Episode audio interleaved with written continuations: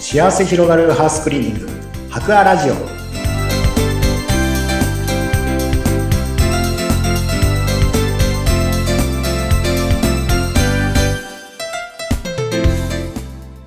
こんにちは株式会社博和の田中洋平ですこんにちは、インタビュアーの山口智子です。さて、毎回、お掃除にまつわる豆知識などなど、いろいろ教えていただいていますが、前回などは、あの、床シリーズで、カーペットとかフローリングなどのお掃除について伺いましたが、今日はお掃除に関しての、まあ、全体的なポイントをぜひ教えてください。はいわかりましたはい。まあいくつかポイントがありましてまあ一個ずつちょっと挙げさせてもらうんですけどもはい一つはあのお掃除するときはまあ上から下に向かって、うんはいお掃除していきましょうということでうん。はいどうしても埃とかっていうのは上から下に落ちていきますので、うん。はい。まず下の掃除をするんではなくて、上から埃を落としたりとか、うんはい。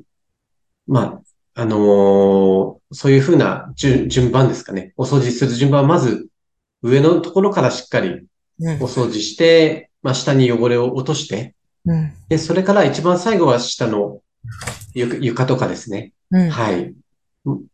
を仕上げていくっていうような順番がポイントになります。なるほど。確かに、そうですよね。下の方綺麗にしたのに、はい。じゃあちょっと上の、こうなんかね、棚とか不幸って言ったら、そこからまた埃が舞っちゃうわけですもんね。そうなんです。あー二度手間になって効率も悪くなってしまうのでうん、はい。なんか、もう好き勝手に掃除するんじゃなくて、まあ、せっかくやるなら上から下に向かって、うんはい。結構埃って上にもう溜まってますので、はい。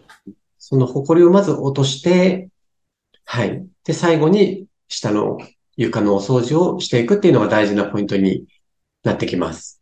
わかりました。上から下に。上から下です。ね。は。はい他には何でしょうかで、もう一つはうん、あの、お掃除するときは、あの、奥から手前に向かって、あの、こう仕上げていきましょうということで、はい。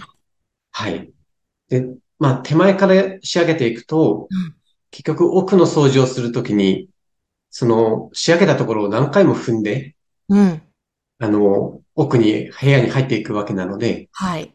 はいまずは奥からしっかりと、まあ、仕上げて、まあ、手前に向かっていきましょうということで、うん。まあ、特にワックスとか塗るときですね。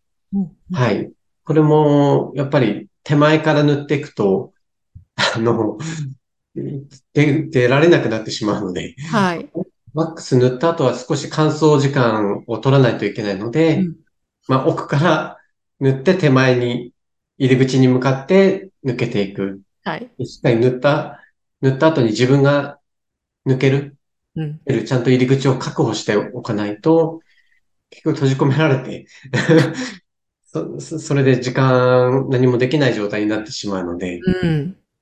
これは自分たちもよく現場で意識してることではあるんですけど、なるほど。結局何もできずにこう、乾くまでずっとそこの場所にいるっていうこそとうでにすよね。なんか、理科のことみたいになってしまう。なってしまうので、はい。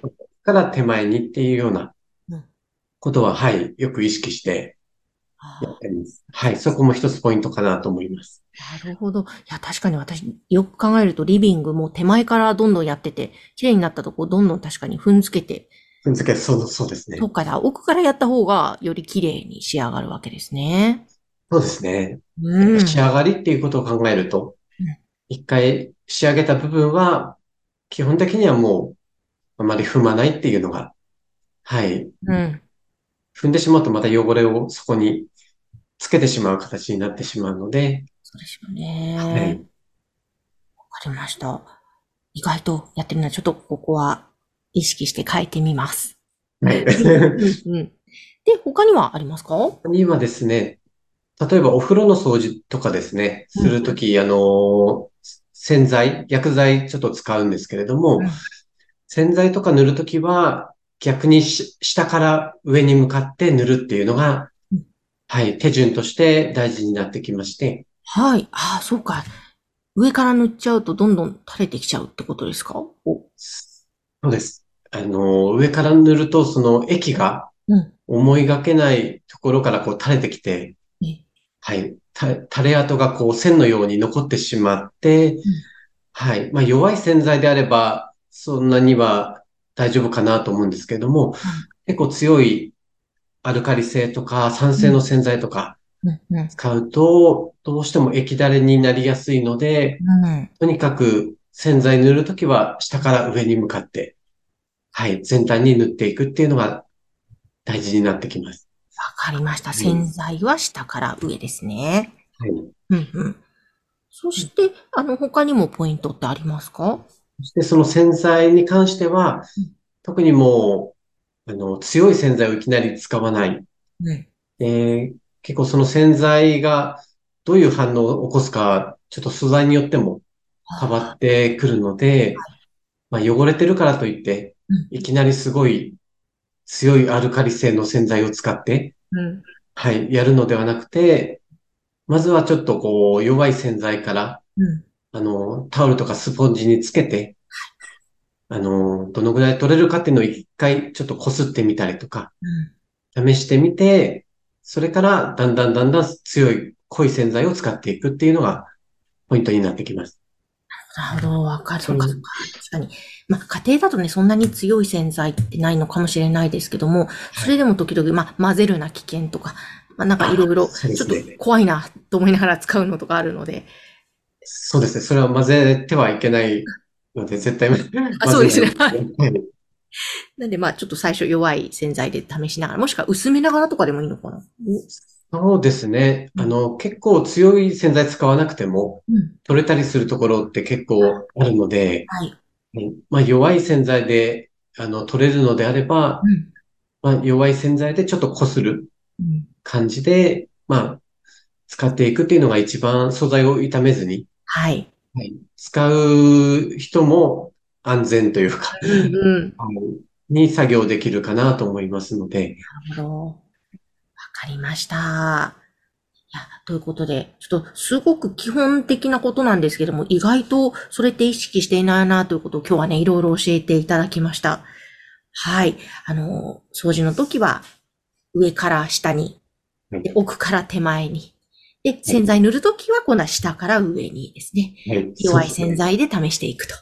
そうですね。それができれば、だいぶ、あの、効率よくうん、はい、あの、作業できるんじゃないかなと思います。本当ですね。効率よく、これも大切ですね。そうですね、効率悪いと、あの、無駄なことばっかりして、うん。あの、逆に傷つけてしまったりとか、ああはい、そそううですなねなりかねないので、はい、わかりました。あのぜひぜひね、今日のお掃除のポイント意識してみてください。そして、えーぜひプロの方に頼みたいという場合は番組概要欄、白亜さんのホームページ掲載していますので、ぜひこちらからアクセスをしてください。えー中井さん、今日もありがとうございました。ありがとうございました。